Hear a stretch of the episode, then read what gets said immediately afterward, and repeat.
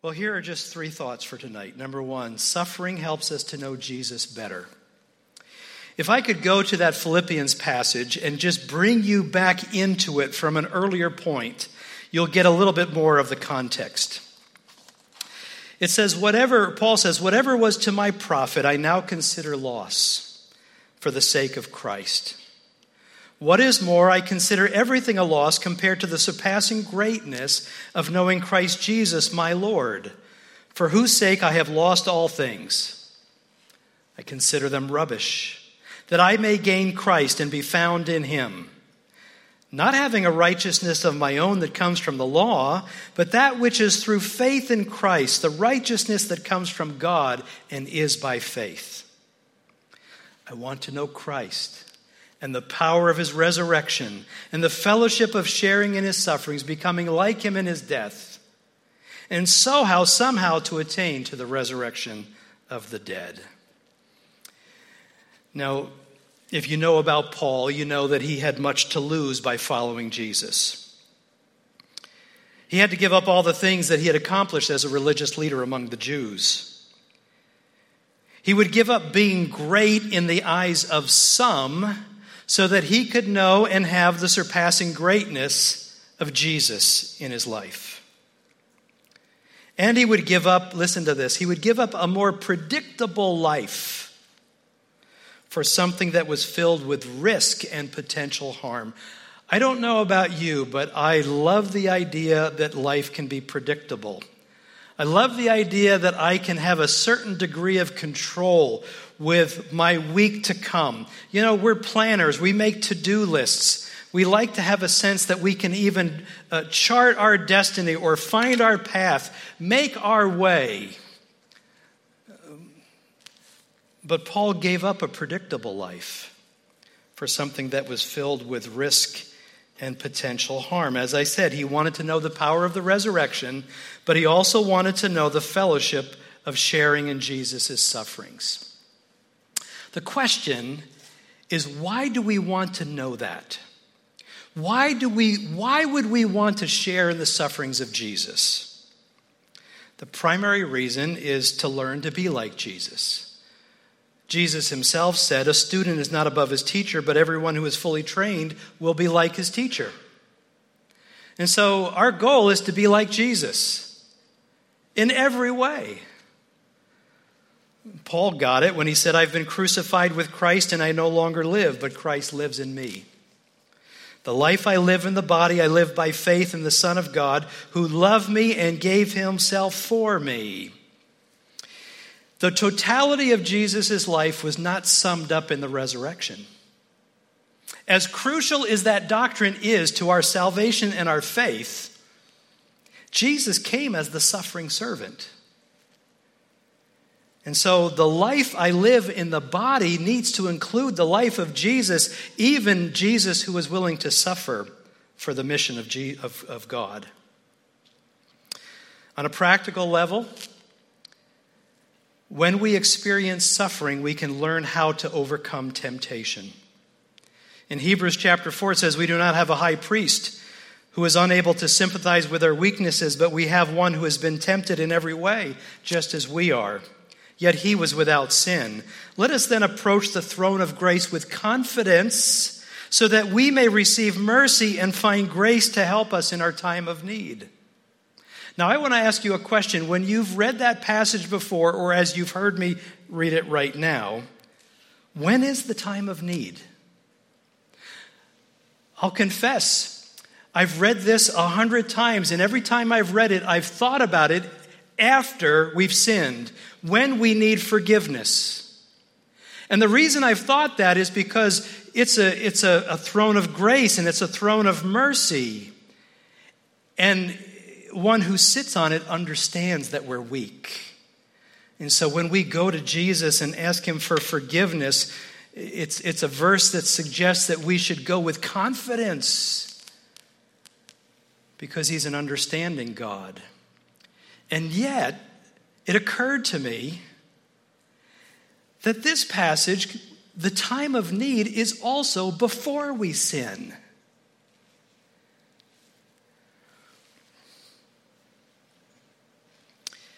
When we are tempted, one of the ways that we resist temptation is deny self.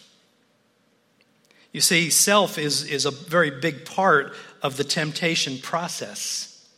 It's that inner drive that comes within us that we're all born with that has no desire to submit to God, but we have to align it with God. And when we resist temptation, we, one of the things we have to do is deny self. And is there not a degree of suffering when, when it comes to denying self? Denying self is hard. If denying self were easy, then none of us would have a, a trouble uh, resisting temptation. But we need to understand that fighting against temptation and denying self involves living the life of Jesus, who also resisted temptation and denied self. So, in addition to learning how we can uh, overcome temptation, we can also learn how Jesus loved people. Now, in Jesus' case, he loved people that betrayed him, denied him, and ultimately crucified him. Those categories don't necessarily apply to us. Perhaps the broadest way to say it when we have difficulty loving people, it's we love people who stand against us or we love people who disagree with us. I've often asked groups or the congregation as a whole, you know, how many people like conflict resolution? Not many people, because it's hard. Because there are a lot of uh, difficulties, there's a lot of things to overcome. For example, we need to sacrifice pride quite often to resolve conflict. We need to fight against the temptation to be angry when there's conflict. And, and we need to fight against the desire to always be right. And you see, all of those things involve self denial. All of those things, what I'm suggesting to you tonight, uh, involves a certain measure of battling against the forces of evil, a, a certain measure of suffering, if you will. And what we need to do instead when we're in conflict is we need to look past the disagreements, we need to look past the disappointments, and we need to look at people with the eyes of Jesus in just the same way that Jesus looked at Peter and said to Peter, You're going to deny me three times before the rooster crows. But Peter, I'm going to restore you. And when he appeared to Mary and the other women at the tomb, he says, Go make sure Peter knows. Because I'm going to meet Peter and I'm going to restore Peter. I know what Peter did to me. Do you see?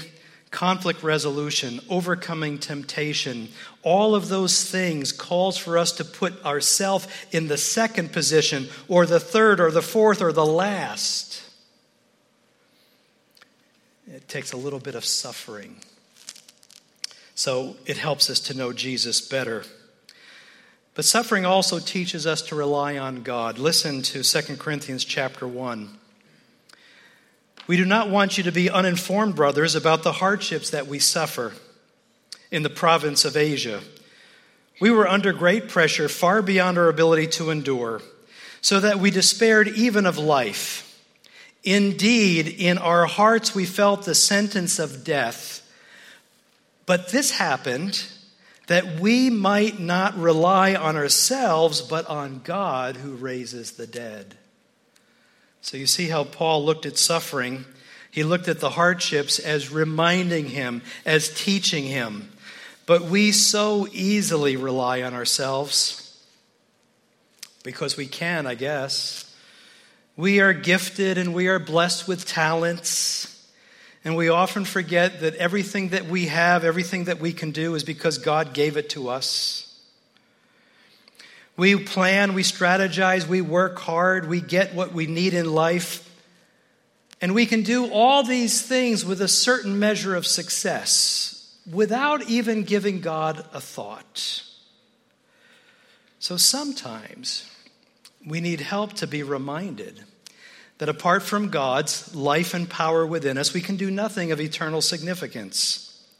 Sometimes we need to experience hardship and failure to realize that we're missing out on the greatest power in the universe. I mean, God not only has the power to create life, God has the power to raise the dead. And that's the kind of power that God wants us to have. But when you and I are so caught up in what we can do without Him, we don't seek Him. We don't seek Him for the big things, we don't seek Him for the little things. I've asked myself why we don't rely on God all the time for everything we do. And I'm not sure exactly what the answer is for everyone in the room, but for many of us, myself included, it's just due to foolishness. As I said before, there's no law against being stupid, but there are consequences. When hardships come, Instead of seeing it as God's prompting to turn to Him, we lament discomfort and we lament suffering. And what we need to do instead is we need to embrace it. And so that we would get back on track and only do what we do in the name and in the power of God. Oswald Chambers wrote If you're going to be used by God, he will take you through a number of experiences designed to make you useful in His hands. And I know that some of you have been able to do that. You've been able to look back at your journey and you've been able to see the difficult things that God has brought you through. And when you look backwards, you can see that you are stronger now. You are, you are in a better position to be used by Him. And Ravi Zacharias said, When God calls you to a noble task, He will break you in ways that you never imagined to reshape you to be the way that He wants you to be. So, suffering helps us to know Jesus better because Jesus, in His suffering, understood temptation. He, uh, he understood how to love the unlovable. And suffering helps us teach us to rely on God. But the last thing I want to say to you tonight is that suffering teaches us how to comfort others. Uh, Paul's words uh, in 2 Corinthians 1 Praise be to the God and Father of our Lord Jesus Christ, the Father of compassion and the God of all comfort who comforts us in all trouble so that we can comfort those in any trouble with any comfort or with the comfort that we ourselves have received from God. For just as the sufferings of Christ flow over into our lives, so also through Christ our comfort overflows. I want to close by telling you a story. There's a woman named Alpha Tessima.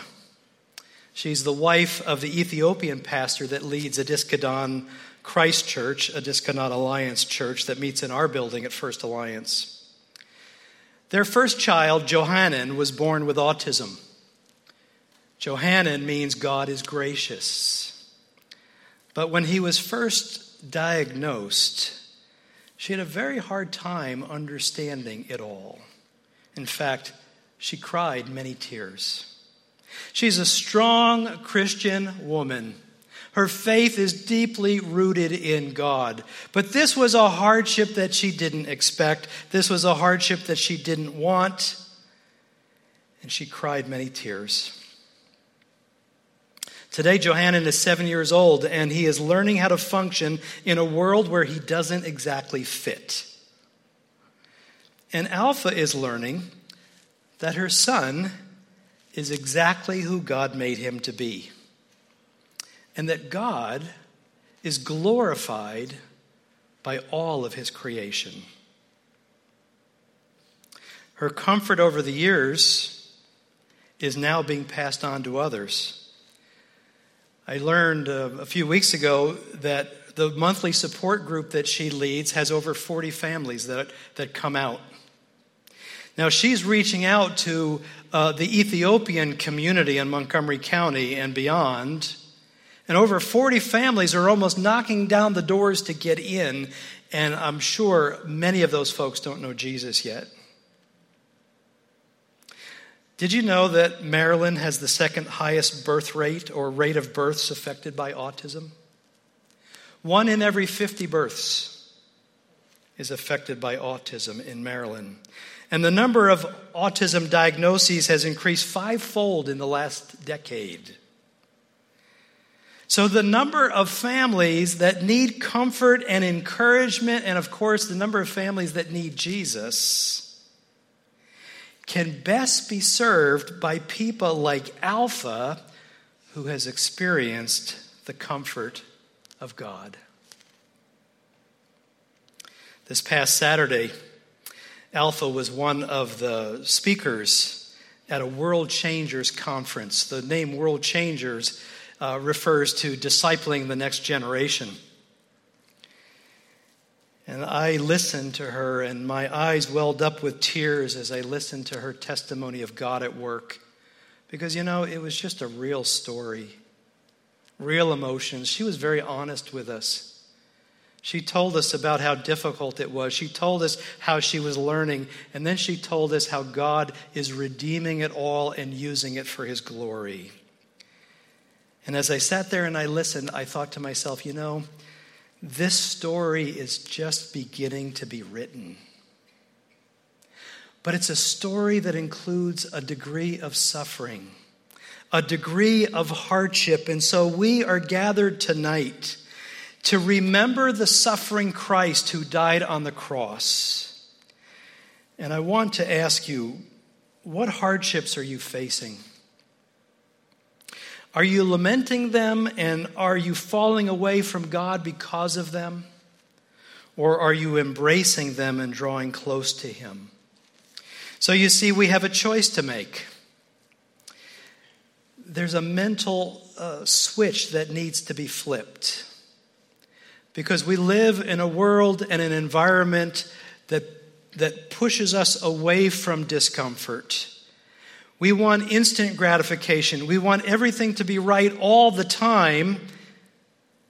But if we flip the switch and realize that any of the sufferings that we experience in the world, Jesus not only knew about them, he lived through them and he overcame them.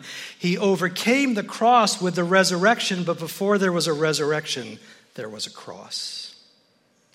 And that's what we're here tonight to talk about to remember that Jesus said, If anyone would come after me, he must deny himself and take up his cross and follow me.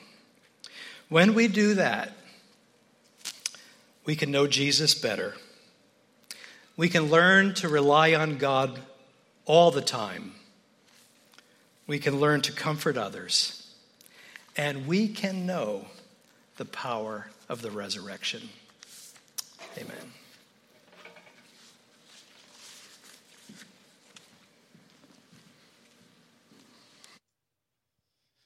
Thank you, Mike. We're going to take communion together in a moment. Um, but before you, we do that, I want to read scripture and then get us prepared for that. Um, but as we're preparing, uh, how we're going to celebrate communion tonight is we have four different stations. Um, each one has some bread and a cup at it, where you take a piece of bread and dip it in the cup. The one in back on this side, so the right side, has gluten free option with a cup. That's just for gluten free if you have gluten intolerance. But we're going to have you join with other people to take communion, and not just people you know, but with people that you're unfamiliar with, because as uh, Mike and I come together, and as we bring two churches together, we want to use this as a time to get to know one another too. Um, and so it's going to be a, a good time, but just prepping you for that. So let me read simply about the death of Jesus and then talk about the cup and the bread that we're going to partake in. This is from Matthew 27, starting at verse 45. At noon, darkness fell across the whole land until three o'clock. At about three o'clock, Jesus called out with a loud voice, Eli, Eli, lima sabachthani, which means, My God, my God, why have you abandoned me? Some of the bystanders misunderstood and thought he was calling for the prophet Elijah.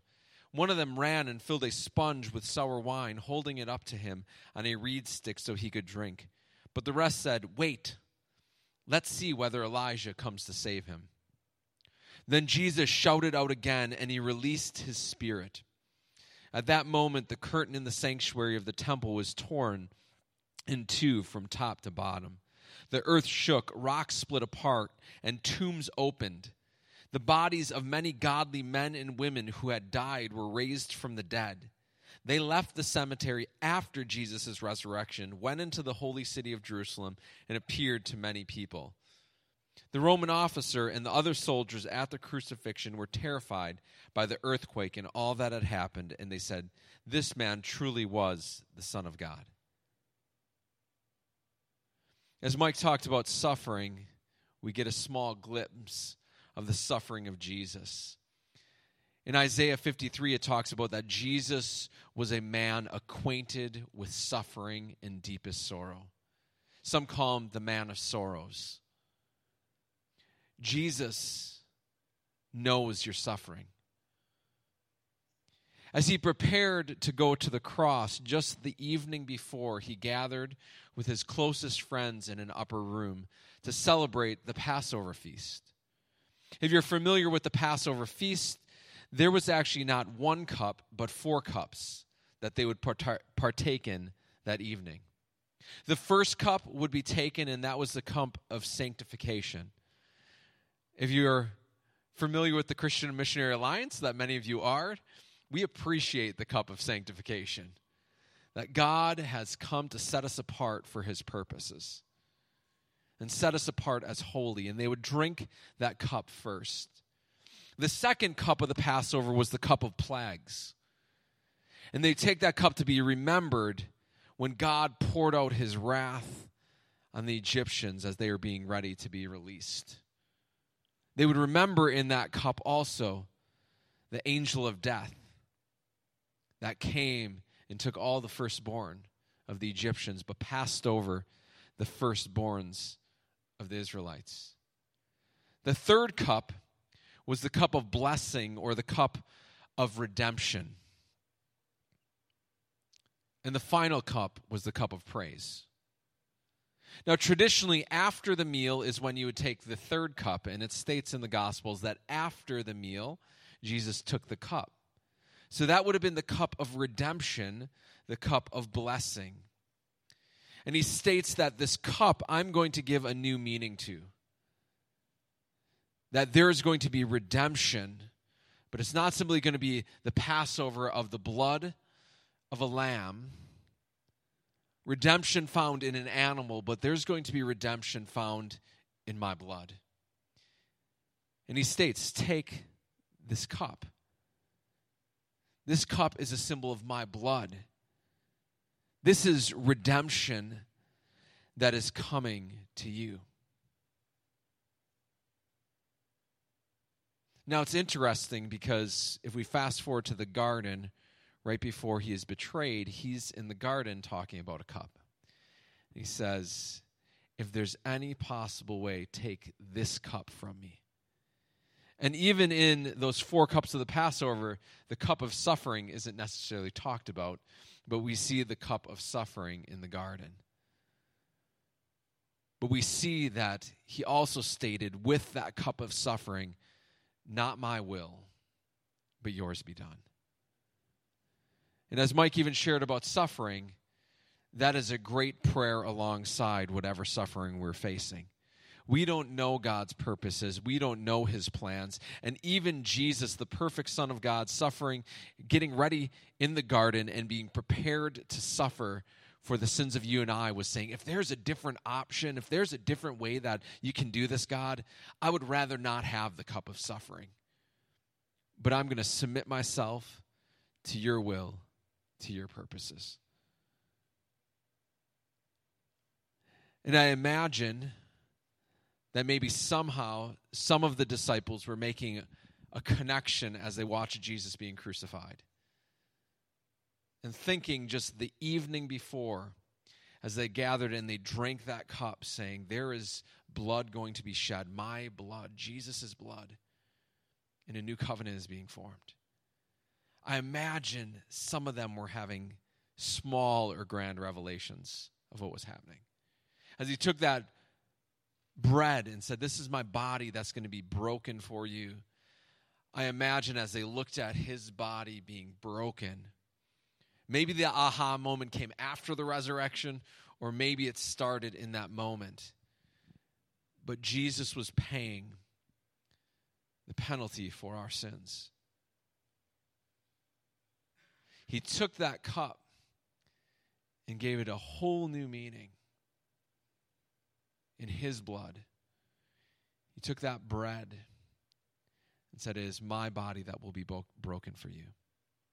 So, Father God, I pray as we take this moment together to celebrate communion, may the reality of your sacrifice for us, the cup of redemption, the cup of blessing that is found in you, become an even greater reality.